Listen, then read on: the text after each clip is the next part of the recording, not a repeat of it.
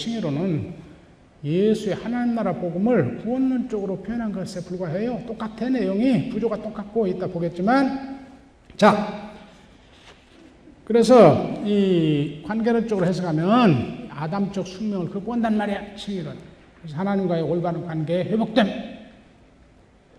법정적 개념으로 해석하면 죄 용서받고 죄의 책임으로서부터 해방됨. 하나님의 진로로부터 해방됨. 그게 법정적 개념, 칭의론. 네? 이 저기 관계론적 개념으로 해서 하나님과 올바른 관계 회복됨. 그러므로 관계적 개념으로 이해하는 칭의론이 뜻하는 바를 바울은 성화, 하나님께 바쳐짐, 하나님의 소유됨, 성도가 됨, 즉 하나님의 백성이 됨, 또는 하나님의 자녀 삼음, 또는 새 창조의 그림 언어들로 표현하기도 한다. 아담적 숙명을 극복하고 창조주 하나님과의 올바른 관계 회복된 자들은 새로 지음받은 자들이요. 하나님의 돌보심을 받는 하나님의 자녀들이 된 자들이요. 하나님의 다스리심을 받는 하나님의 백성이 된 것이다. 이번 강의가 이 원래 이야기한 대로 성화가 무엇인가를 나보고 강의하라고 해서 하게 됐는데 성 여러분들이 내가 첫 시간에 이야기하는 성화하면은 칭이 다음에 오는 구원의 단계로서 우리가 어떻게 더 에, 윤리적으로 어, 의로운 사람이 되나 그 과정을 말한다고 나는 생각을 하는데 아까 내가 얘기했죠? 바울은 성화란 말을 두 가지 쓴다고. 저 뒤에 가면 그걸 한번 봅시다. 뭐몇 강의에 나오는. 어, 예, 성화, 성화의 두 가지 사용법들. 첫째, 믿음과 세례로 하나님께 바쳐진 하나님의 소유된 백성으로 만들어진 사건. 이 성화의 기본 의미는 뭐예요? 하나님께 바쳐진 자들. 그래서 이 성전이 거룩해지, 성화됐지. 왜? 성전이 하나님께 바쳐진 하나님 집이니까. 성전의 집기들이 거룩해졌지, 성화됐지. 왜? 하나님께 바쳐지고 하나님의 소유된. 그래서 범상의 사용으로부터 분리된, 성별된 것. 그게 성화예요. 그런 의미로 성화란 써, 바울이. 우리가 믿음과 세례 때에 하나님께 바쳐진 자들이 되어서 하나님의 소유된 백성 됐음. 그런 의미로 성화란 말을 제일 많이 써, 바울이. 그래서 거기 내가 거기 적은 모든 구절들은 다 그런 의미로 성화란 써. 근데 우리는 이런 의미로의 성화는 잘 모르고 두 번째 의미로만 하나님은 거룩한 백성을 살기 그것만 성화인 줄 알아. 근데 그것은 예, 또 하나의 의미예요, 성화에. 근데 이 두 가지가 이따 곧 보겠지만 칭의와 똑같아. 칭의도 처음 믿음과 세례 때에 하나님과 올바른 관계에 죄 용서받고 하나님과 올바른 관계 회복됨. 그게 과거 사건. 그때 우리가 하나님 백성 됨 할 때 하나님께 바쳐진 하나님 백성됨 할 때는 성화란 말을 쓰지. 하나님 올바른 관계 회복됨 할 때는 칭이란 말을 쓰지. 의라는 말은. 그런데 성화도 하나님의 백성을 거룩한 백성을 살기를 포함하죠. 칭의도 마찬가지죠. 이제 곧 보겠지만. 그러니까 이 두 개가 서로 별개의 것, 칭이 다음에 성화가 오는 게 아니고 똑같은 하나님과의 관계를 나타내는 두 가지 그림들이에요. 두 가지 그림들. 그런데 어째서 성화가 칭이 다음에 오는 단계로 이해하게 됐나? 그걸 그건 로마서 6장 19절에서 22절까지만 나와. 그래 고기를 잠깐 나중에 보겠는데 우선은 지금 여기 지금 관계적 의미로 에, 그 에, 에, 칭의를 이해하면 이것은 성화 같은 개념이고 또 무엇과 같은 개념? 입양과 같은 개념이고 하는 거 올바른 관계 회복된 아담적 숙명을 극복한 인간이 됨. 그러니까 뭐가 같은 개념? 새 창조와 같은 개념. 알겠습니까? 자, 그런데 두 해석들의, 그래서 이제 아담적 숙명을 극복하고 창조주 하나님과 올바른 관계 회복된 자들은 새로 지음받은 자들이요. 하나님의 돌보심을 받는 하나님의 자녀들이 된 자들이요. 하나님의 통치를 받는 하나님의 백성 또는 하나님 나라의 백성이 된 것이다. 두 해석들의 통합이 중요하다. 법정적 이해 그리고 관계적 이해 두 해석의 통합이 중요하다.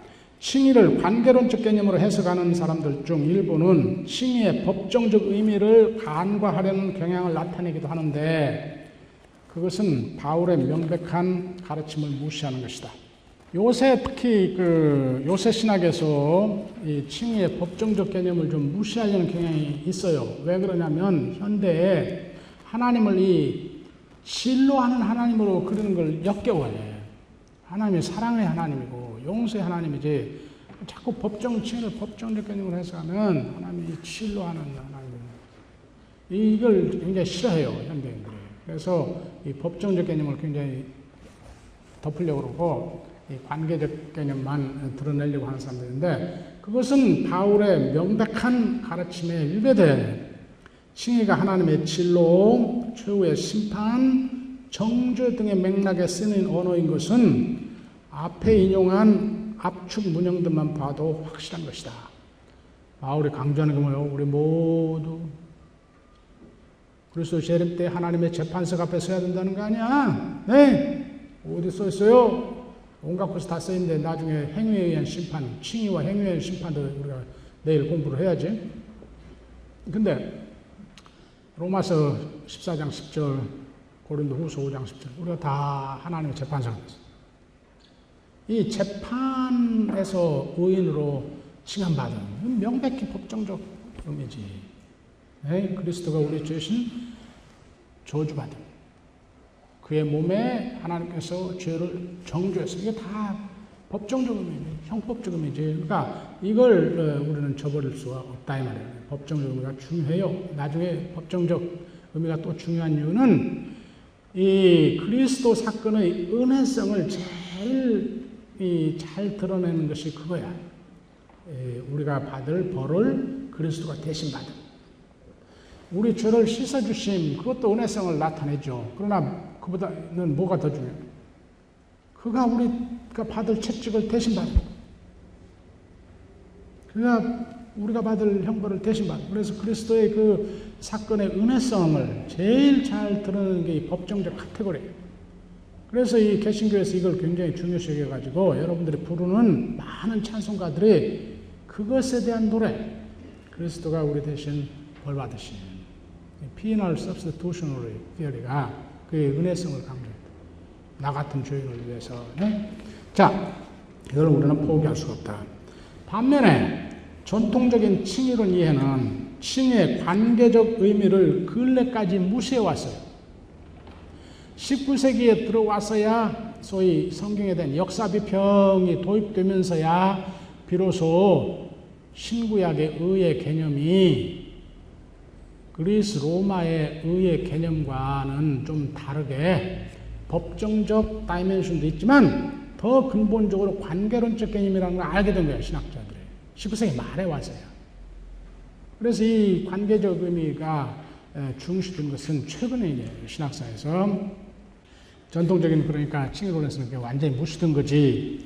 그러나 바울은 하나님의 그리스도 안에 있는 은혜로 말미암아 그것을 믿음으로써 의인이라 칭함받은 사람, 곧 의인이라는 신분 또는 지위를 얻은 사람은 하나님과 올바른 관계에 회복되어 그 속에 서 있으면서 그에게 나아갈 권리를 얻게 된 것을 강조해요.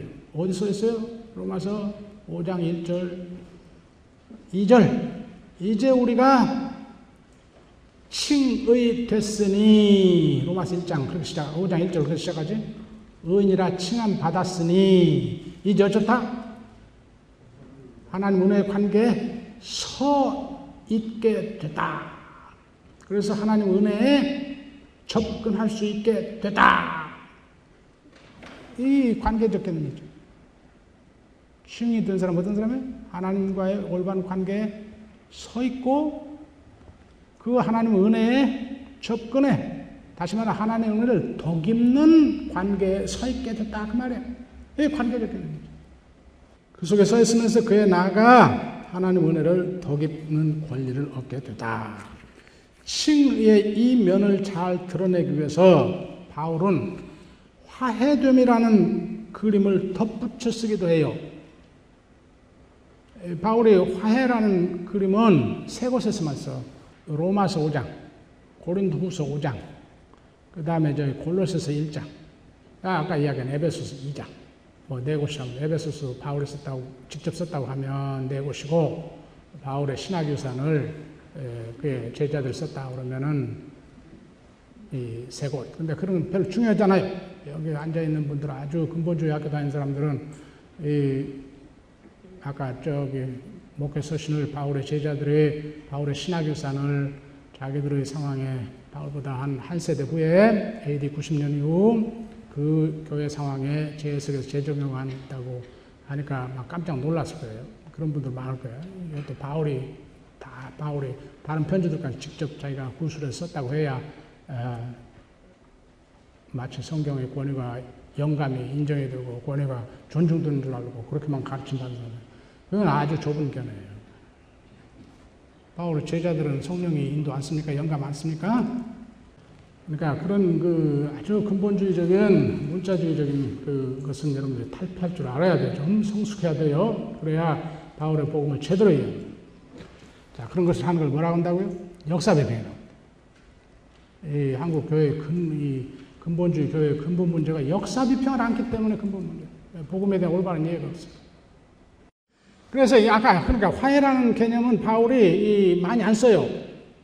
그런데 칭의와 연결해서 써. 로마서 5장에서 잘 보는데 이 칭의 어떤 면을 더 잘 드러내려고 하나님과 올바른 관계에 회복이 된 면, 칭의 관계적 개념을 잘 드러내려고 할 때는 화해라는 개념을 덧붙였어. 화해는 이 수틀린 갈등하는 관계가 서로 사랑의 관계로 변했다 그 말이지. 원망 관계로 변했다 그 말이지. 그럴 때는 화해라는 개념을 덧붙여 쓴다. 우리가 칭이 돼서 하나님과 이제 화해하게 됐다. 됐다. 자, 그래서 이 두 개의 관점이 통합이 된다. 칭에는 법정적 다이멘션이 있어요. 죄 용서, 죄책으로부터의 해방, 그래서 은이라 선언됨, 그래서 최후의 심판 때에 이 하나님 진로로부터 해방이 질에 미리 이루어짐의 뭐 뜻도 있고, 그런데 그것은 동시에 하나님과 올바른 관계에 회복됩니다. 하나님과 올바른 관계에 회복됩니다. 이렇게, 그러니까 칭의가 뭐요? 죄가 용서되고 하나님과 올바른 관계가 회복됨. 이 두 문가 항상 같이 써요. 그래서 법정적 개념과 관계적 개념이 함께 표현돼야 돼요, 칭의가. 또 근데 칭의론을 제대로 이해하려면 또 뭘 이해해야 돼? 이 칭의가 종말론적으로 유보됐다는 사실. 종말론적으로 유보됐다는 사실. 칭의론의 올바른 이해를 위해서는 우리의 믿음으로 얻은 칭의가 우리가 믿음으로 지레 얻은 칭의, 지레, 미리, 미리, 미리, 지레, 이미 얻은 칭의.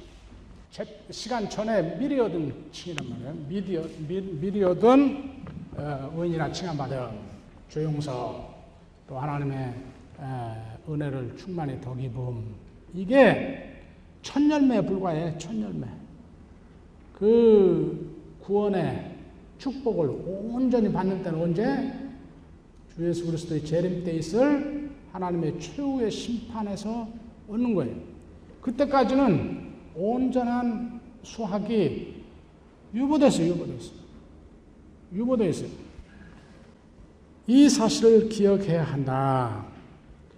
즉, 칭의론도 벌써 그러나 아직도 아님이라는 말로 표현되는 신약 종말론의 보편적 구도 속에 고찰되어야 하는 것이다.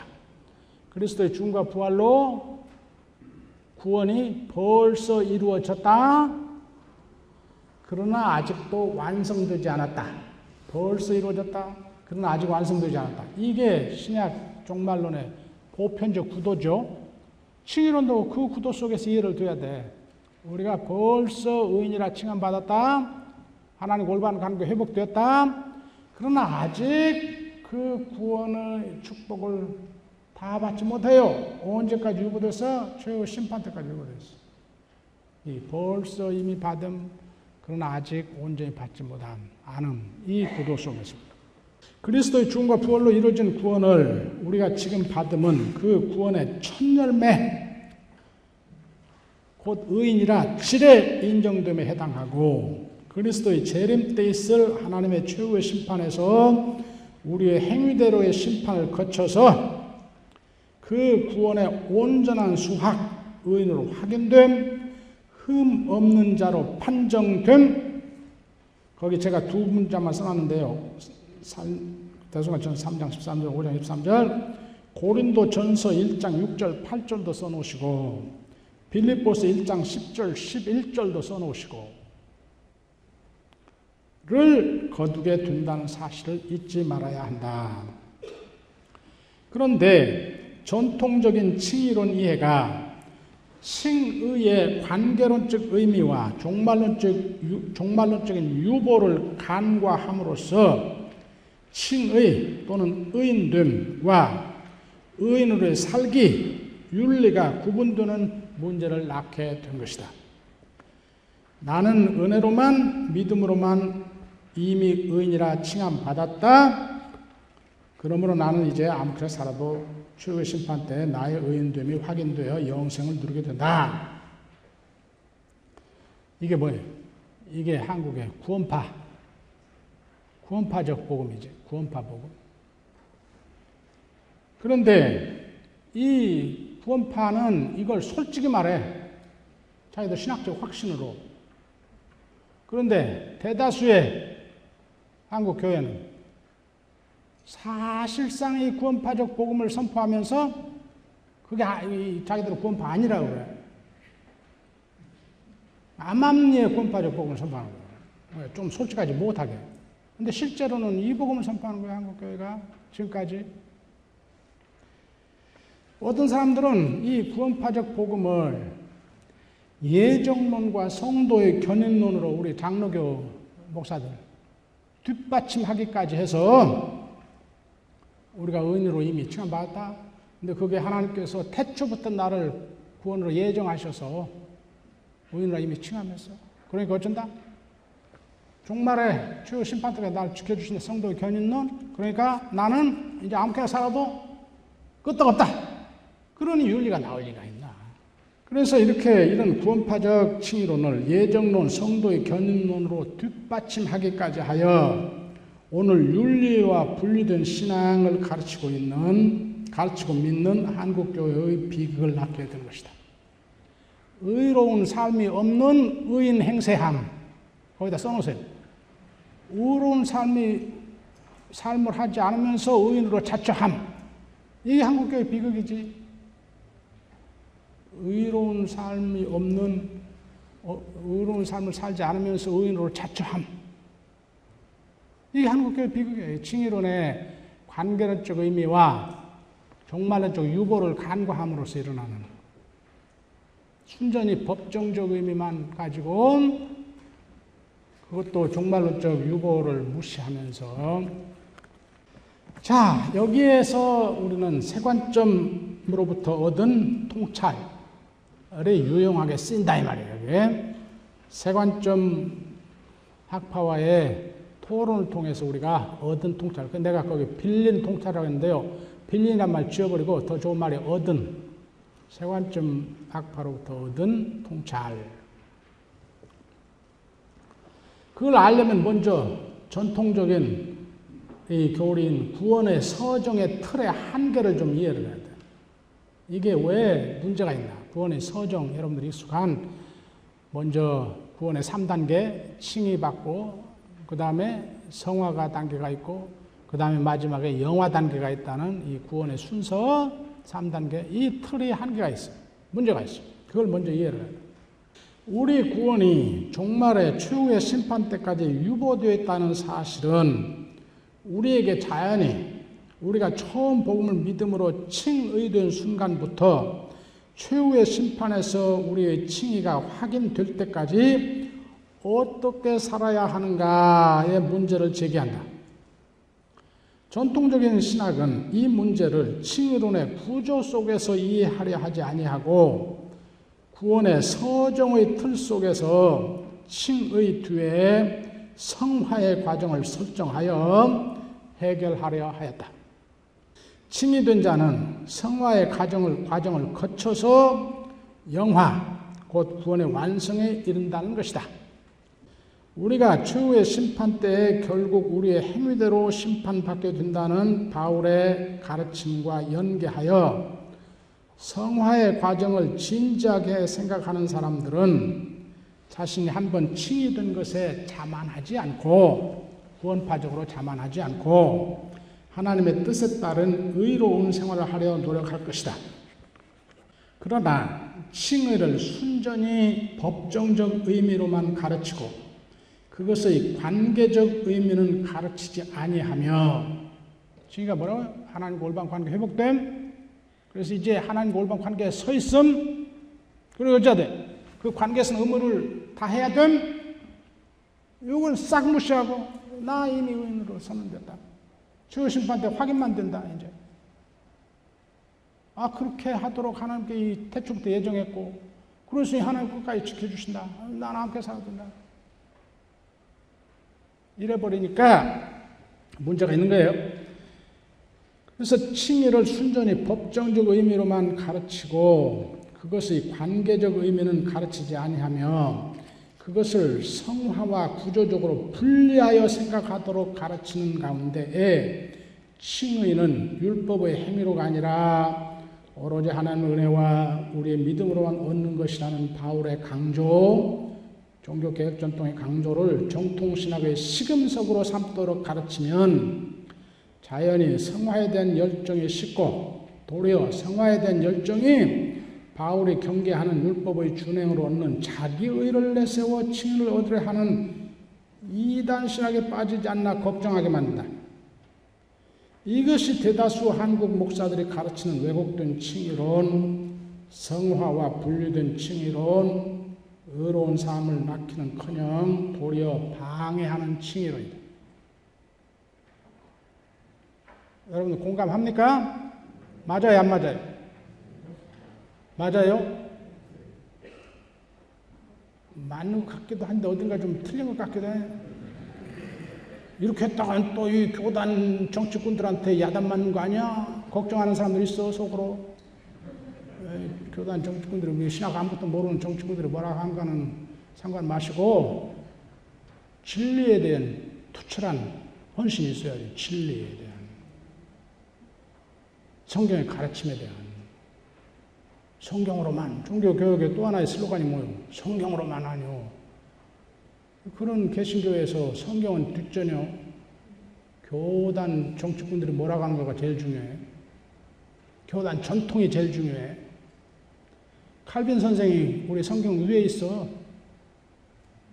웨슬리 선생이 또 성경 위에 있어. 예, 예. 아유, 그만 자. 여기서 근래의 칭의론에 대한 세관점 학파와의 토론에서 얻은 통찰이 도움을 준다.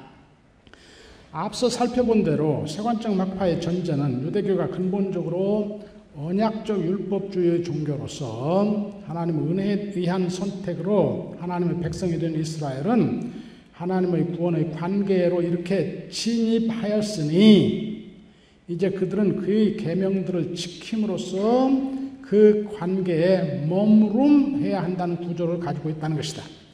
이 전제를 두고 토론을 하다 보니 바울의 칭의론도 그것과 그것의 관계론적 의미와 종말론적 유보 상황을 염두에 두고 살펴보면 이와 비슷한 구조를 가지고 있다는 것이 환하게 드러난 것이다. 제일 먼저 밝힌 게 아까 케임브리지 대학 여야 교수 이제 은퇴하시지만 모나 후커 교수의 바울도 하나님의 은혜로 우리의 믿음을 통하여, 통하여 칭의된 우리는 지금 벌써 하나님과 화평을 누리게 되었다고 선언하고 그것을 화해라는 그림언어로 부연 설명하는데 그것은 하나님과 회복된 구원의 관계 속에 하나님의 은혜로 진입한 자들로서 우리가 그 속에 서서 지속되는 이 세상의 고난 속에서도 그의 은혜에 나아가 그것을 덕이 범으로써 가능한 것이고 종말에, 종말에 재림하실 부활하셔서 하나님 우편에서 우리를 위해 중보하시는 하나님의 아들 주 예수 그리스도 통하여 최후의 심판 때 얻을 완성된 구원 하나님의 진로부터 완전한 해방을 믿고 바라고 기다림으로써 가능한 것이다.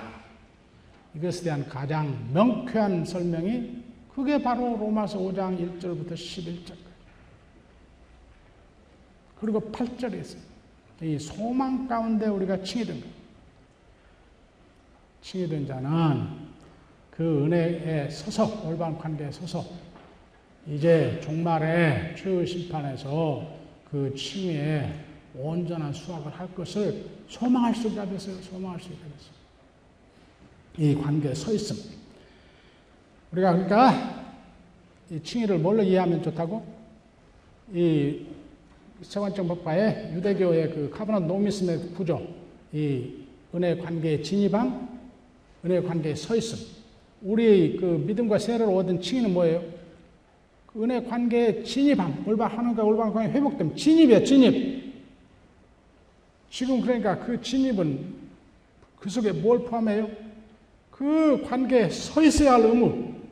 서 있어야의 의무. 그게 로마서 5장 1절 2절. 그랬을 때 8장 31절부터 38절. 종말에 그리스도의 하나님 아들의 하나님 심판대 앞에서 우리를 위한 중보로 변호로 이따 로마서 8장 34절을 좀 더 깊이 강의하겠어요. 그리스도가 하나님 재판석 앞에서 우리를 위해서 변호해 이 사람은 우리 백성입니다. 이 사람은 하나님 나라 백성. 그 관계에 충실히 서 있었습니다. 변호한다고. 그때 우리가 칭의의 축복을 온전히 거둬. 그러니까 칭의의 구조상 지금 현재 그 회복된 관계에 서 있어야 돼. 서 있어야 돼. Staying in, staying in, 서 있어야 돼. 진입했어요. 그러나 아직 온전한 수확 못 받았어. 종말에 유보됐어. 종말까지 어쩌야 돼? 그 관계에 서 있어야 돼. 서 있어야 돼. 그러기에 바울도 은혜로 주어진 칭의로 하나님과 올바른 관계에 회복된 곧 올바른 관계에 진입한 신자들에게 종말의 완성 때까지 그 관계에 계속 서 있음의 중요성을 강조하고 서 있지 않는 자들은 헛되이 믿는 자들로서 출애굽 시대의 이스라엘들 같이 될 것이라고 경고하는 것이다. 고린도전서 10장. 그들도 출애굽의 구원의 첫 열매를 경험하고 기독교 신앙의 세례받음, 성령받음, 성찬 참여 등에 해당하는 은혜의 체험들을 하였지만 거기 고린도전서 11장에 10장에 어떻게 시작해요? 출애굽 우리 조상들도 어쩌어요? 구름 아래 있었고 그건 성령 받았다 소리예요. 물 속을 지나갔으며 세례 받았다 소리예요. 죽고 부활하는 세례 받아. 그리고 어쨌다고? 영의 양식을 먹었으며 거기 신령한 양식하고 신령한 다 지워버리고 성령적인 양식 그 만나와 머리바의 물 하나님의 초월의 하나님이 내지 하시며 공급하시는 양식 그러니까 하나님 영이 공급한 양식이지. 그래서 영적인 양식이라고 그래요. 그게 무엇에 해당해? 우리의 성만찬에 해당해. 근데 지금 고린도인들은 그런 거 자기들이 하니까 다 이미 구원받았으니까 이제는 우상 숭배도 괜찮고 음행에도 괜찮다. 그렇지 않다. 출애굽한 이스라엘도 출애굽의 구원의 첫 열매를 받았어. 가나안의 구원의 완성에 들어가야 하는 도정 중에 그 은혜의 관계 속에 서 있지 못해 가지고 다 어쩌다 너희들이 지금 체험하는 세례, 성령 체험, 성만찬 다 체험했지만 다 죽었다. 그게 너희들을 위한 경고의 예표로 그렇게 일어난 거다. 우리가 그러니까 서 있지 않으면 어쩐다고요? 다 멸망당합니다. 경고하는 거예요. 그들도 우리 기독교 출애굽의 구원의 첫 열매를 경험하고 기독교 신앙의 세례받음, 성령받음, 성찬 참여 등에 해당하는 은혜의 체험들을 하였지만 그들의 하나님과 올바른 언약의 관계에 곧 하나님께 의지하고 순종해야 할 의무를 짓는 그 관계에 서 있지 않아 약속 땅, 돈의 땅, 가나안에 들어가지 못하고 광야에서 다 멸망당한 사실을 바울은 우리 그리스도인들을 위한 경고 예표라고 한다. 또 하나님께서는 이스라엘에게 주신 자신의 언약을 신실히 지켜 메시아 예수를 보내시고 그를 통해 구원을 이루어 주셨는데 유대인들은 그 메시아 예수를 믿지 않고 거부하였다. 그것은 그들이 언약의 관계의 자신들 쪽의 의무, 보다 하나님의 은혜를 믿고 의지하고 그의 선한 뜻에 순종하는 일을 하지 않은 것이요. 그 언약의 관계에 서 있음 또는 머무름을 하지 아니한 것이다. 그래서 바울은 그들이 하나님의 백성의 줄기에서 떨어져 나간 가지들이 되었다고 어디 밝혀요? 로마서 11장 이렇게 우리에게 경고하는 거예요. 우리도 하나님 은총에 힘입어 사는 그 관계에 신실히 서 있기를 지속하지 않으면 유대인들과 마찬가지로 내쳐지게 될 것이라고 어디서 했어요? 로마 11장 17절 24절 전에 악한 행실로 멀리 떠나 마음으로 원수가 되었던 너희를 이제는 그의 육체의 죽음으로 말미암아 화목하게 하사 너희를 거룩하고 흠없고 책망 없는 자로 그 앞에 세우고자 하셨으니 거룩하고 흠없고 어떤 자? 책망할 것이 없는 자로 세운 게 언제? 최후 심판 때. 하나님 그렇게 세우려고 우리에게 어쨌다고요? 그리스도의 육체의 죽음, 십자가의 죽음, 화목제사로 말미암아 우리를 자기가 화해시켜서 뭐 하려고?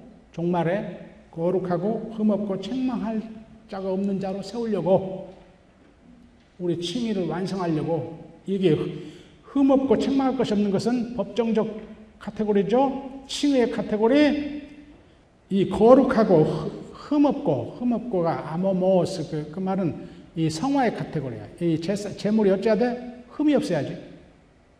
이것은 성화의 범주예요. 성화의 범주와 책망할 것이 없으면 무슨 범주? 법정적 의무. 여기 지금 최후의 심판을 칭의의 범주와 성화의 범주로 양쪽으로 해석하는 거예요. 지금 최후의 심판 때에 우리가 거룩한 흠없는 제사, 온전한 성화되다. 책망할 것이 없는 자되다. 온전히 의인되다. 하고 세우려고 하나님께 우리를 그리스도의 속죄 제사로 자기와 화목의 관계에 회복시켰다. 근데 어쩔 때만 우리가 그 덕을 입는다? 그 다음 밑줄치만. 만일 너희가 믿음에 계속 머무르고 그 터 위에 굳게 서서 너희 들은 바 복음의 소망에서 흔들리지 아니하면 그리하리라. 어디서 있어요? 올려서 1장 20절. 서 있음에 중요했어. 하나 관계 서 있음에 중요했어. 이게 칭의 구조 속에 있는 거요. 그게 칭이 다음에 성화에 있는 게 아니고.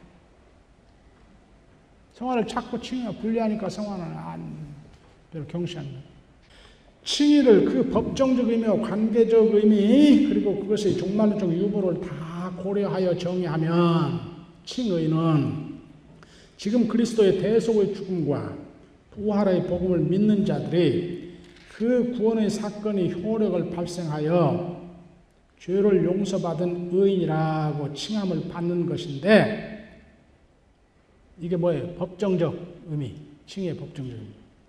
그것은 그들이 지금까지 하나님께 대항하며 산 아담적 실존의 종집으로 찍고 하나님께 의지하고 순종하면서 사는 하나님과 올간 관계의 회복됨을 의미하는 것이다. 이게 뭐예요? 관계적 의미, 칭의 관계적 의미. 그들이 계속 믿음으로 그 관계 속에 서서 하나님께 의지하고 순종하는 삶을 하면 그리스도 재림 때 있을 최후의 심판에서 그들의 칭의는 완성되어 의인으로 확인되고 하나님 영광과 영생을 얻게 된다. 그러니까 지금 회복된 하나님과 올바른 관계에 서 있음을 바울이 뭐라고 표현해요? 믿음의 순종이라고 표현해요. 로마서 1장 5절, 16장 26절. 믿음의 순종.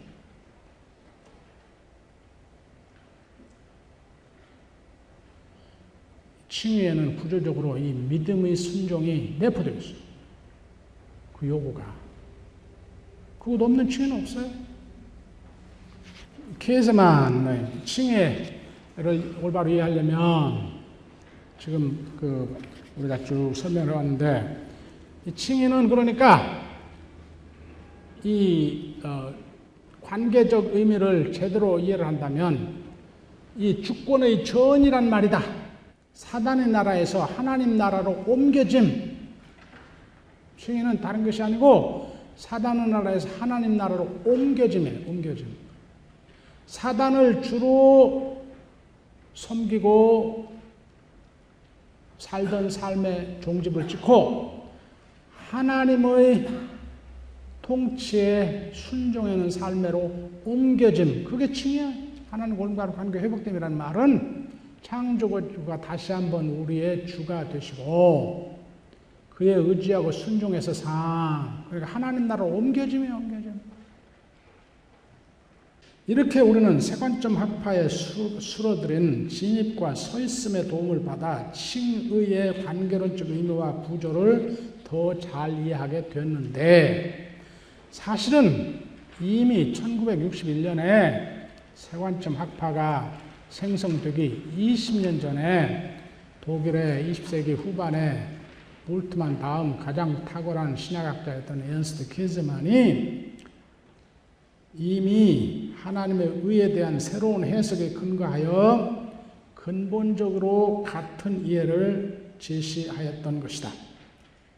키즈만은 의를 근본적으로 관계론적 개념으로 보고 아까 키즈만 로마서 주석 3장 21절 로마 3장 21절 26절에서 이미 봤지? 칭의의 관계론적 의미를 중시함을 넘어서 하나님의 의가 단순히 하나님께서 죄인들을 그리스도의 속죄 제사를 통하여 용서하시고 그들에게 의인의 신분을 내려주시는 선물만이 아니라 그들을 자신과의 올바른 관계로 회복시키는 하나님의 구원의 힘, 창조주가 타락한 자신의 피조물들을 자신 아래 자신 아래로 자신의 주권 아래로 다시 편입시키는 힘으로 해석한 것이다. 이 절대 주권자적 힘으로 해석. 그러면서 케제만은 칭의를 무엇보다도 주권의 전이 독일말로 헤어샵스렉설 영어로 lordship transfer 또는 lordship change로 이해한다고 주장하는 것이다. 칭의는 아담적 죄인들을 하나님께서 그리스도의 속죄의 제사를 통하여 사단의 통치에 통치 아래서 해방하여 여기에 죄 용서가 내포됐죠. 지금까지 사단을 주로 섬겼어서 지은 죄 다 용서하고 거기서 해방시켜서 자신의 통치 하나님 나라 아래로 이전하는 것을 말한다는 것이다. 그래서 칭의된 자들은 이제 하나님의 통치에 의지하고 순종하고 살아야 한다는 것이다. 그러므로 우리를 의인 되게 하는 하나님의 의는 구원의 은혜의 선물인데 그 선물은 하나님의 주권의 주장을 내포하는 것이다. 우리를 의인이 되게 하는 그 선물, 사단의 죄와 죽음의 통치로부터 구속하여 하나님의 의와 생명의 통치로 이전함, 그 선물이죠. 우리가 받은 구원의 선물이지. 우리가 무슨 거기다가 공헌을 했어요? 순전히 은혜로만 주어진 선물이지. 근데 이 선물은 우리에 대한 하나님의 주권의 주장의 형태로 온다는 것이다. 그러므로 이제부터는 내가 너희들의 주다. 나의 너희들이 하나님 노릇해 주심, 아빠 노릇해 주심 의지해서 살아라. 나의 선한 뜻에 순종해 살아라는 이 주장과 함께와 이 구원의 은혜의 선물이 네. 그러므로 그 선물은 그리스도 하나님 또는 그리스도의 구원의 통치 자체이다. 라고 말하거나 믿는 자들에게 선물과 함께 선물을 주시는 이가 함께 온다고 말할 수 있는 것이다. 선물 주시는 이 게버는 싹 잊어버리고 선물 구원의 선물만 선물 주시는 하나님의 주권자로서의 우리에 대한 요구는 싹 무시하고 그 열매만 따먹으려고 그게 전통적인 칭의론의 문제예요. 네? 선물과 함께 뭐가요? 선물을 주시는 이가 함께 개성만 오르면 선물과 함께 선물 주시는 이가 이 무대에 함께 올라온다는 거예요. 무대에 함께 우리 삶의 무대에 함께 올라오셔 우리에게 선물만 덜컥 주고 자기는 이제 딱 떠나는 게 아니고 우리 안에 주로 딱 자리 잡는 거예요. 그 선물과 함께 선물 속에 이렇게 은혜의 선물은 선물을 주시는 이 곧 주님과 뗄 수 없는 것인데 그동안 너무나 많은 개신교도들이 왜곡된 칭의론에 오도되어 의 구원의 선물을 주시는 주를 의식하지 않고 즉 그의 주권을 의지하고 순종하려면 없이 단지 그 선문만 누릴 수 있다고 생각하여 은혜를 싸구려 은혜로 전락시키고 이 싸구려 은혜란 말을 처음 쓴 사람이 누구? 디트리히 본회퍼 싸구려 은혜로 전락시키고 의로운 삶이 없으면서도 의인이라 자부하면서 살아온 것이다. 케제만은 칭의에 대한 이와 같은 새 해석을 그의 스승 루돌프 불트만에 의해서 가장 예리하게 표현된 전통적인 루터식 칭의론, 즉 인간론적 관점 위주이며 법정적 이해에 치중하며 개인주의적이고 의인의 지위를 부여하는 은혜의 선물성에만 집착하는 칭의론에 대항하여 전개하였는데 그 저변에는 전통적인 칭의론이 그러한 특성들로 인하여 결국 윤리를 등한시하게 만드는 치명적인 부작용을 낳는 것에 반발한 것이다.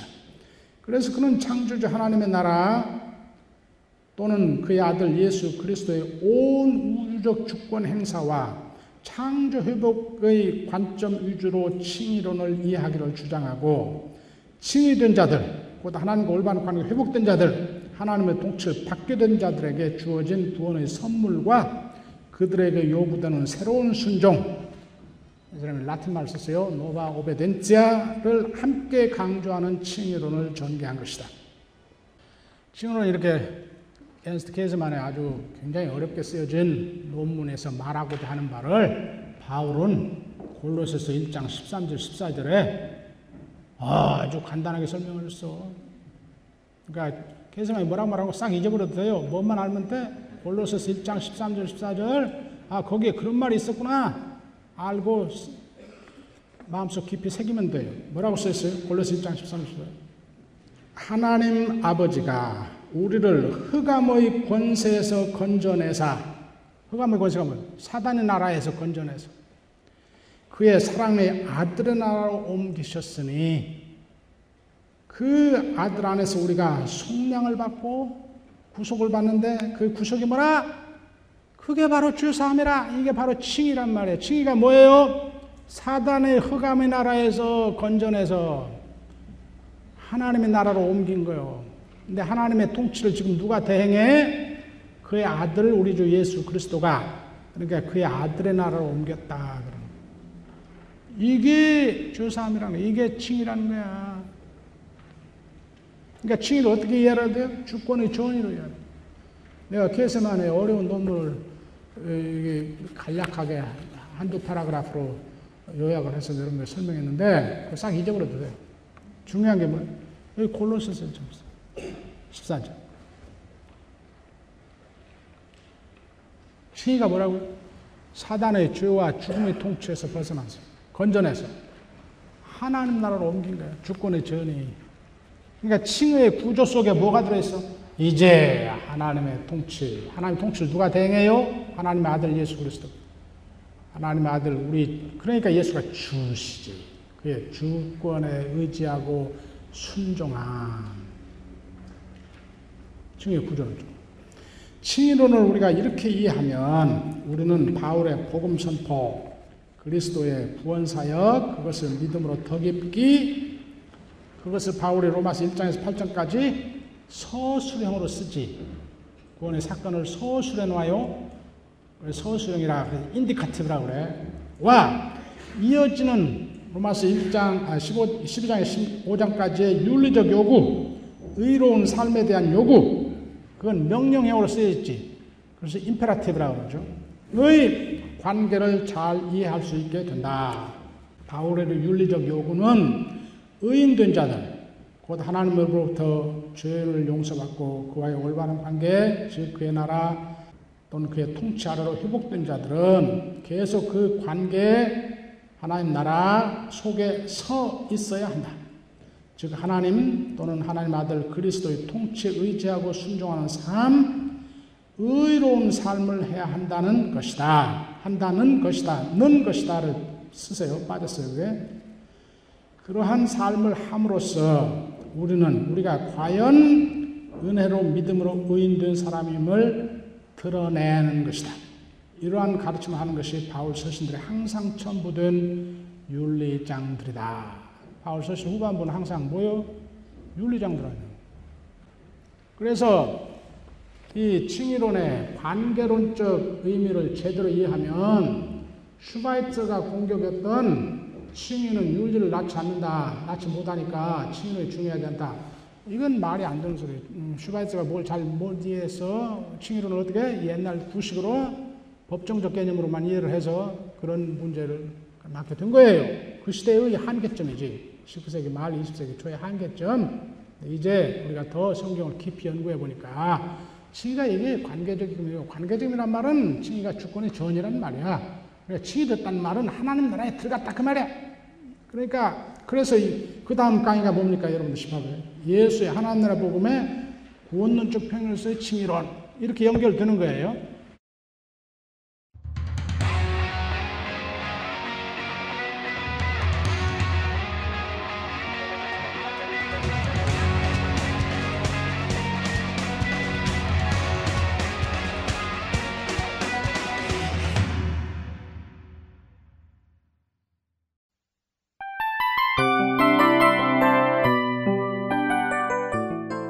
이 프로그램은 청취자 여러분의 소중한 후원으로 제작됩니다.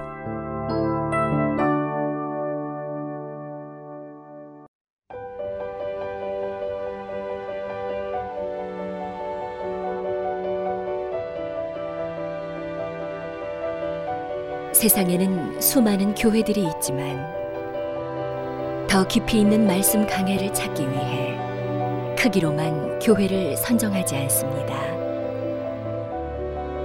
보다 좋은 영적 콘텐츠를 더 많이 나누기 위해 방송비를 받지 않습니다. 1년 365일 복음만 전하고 싶어서 우리는 광고를 하지 않습니다. 온누리의 복음을 땅끝까지 CGN TV와 함께 땅끝 선교사가 되주세요.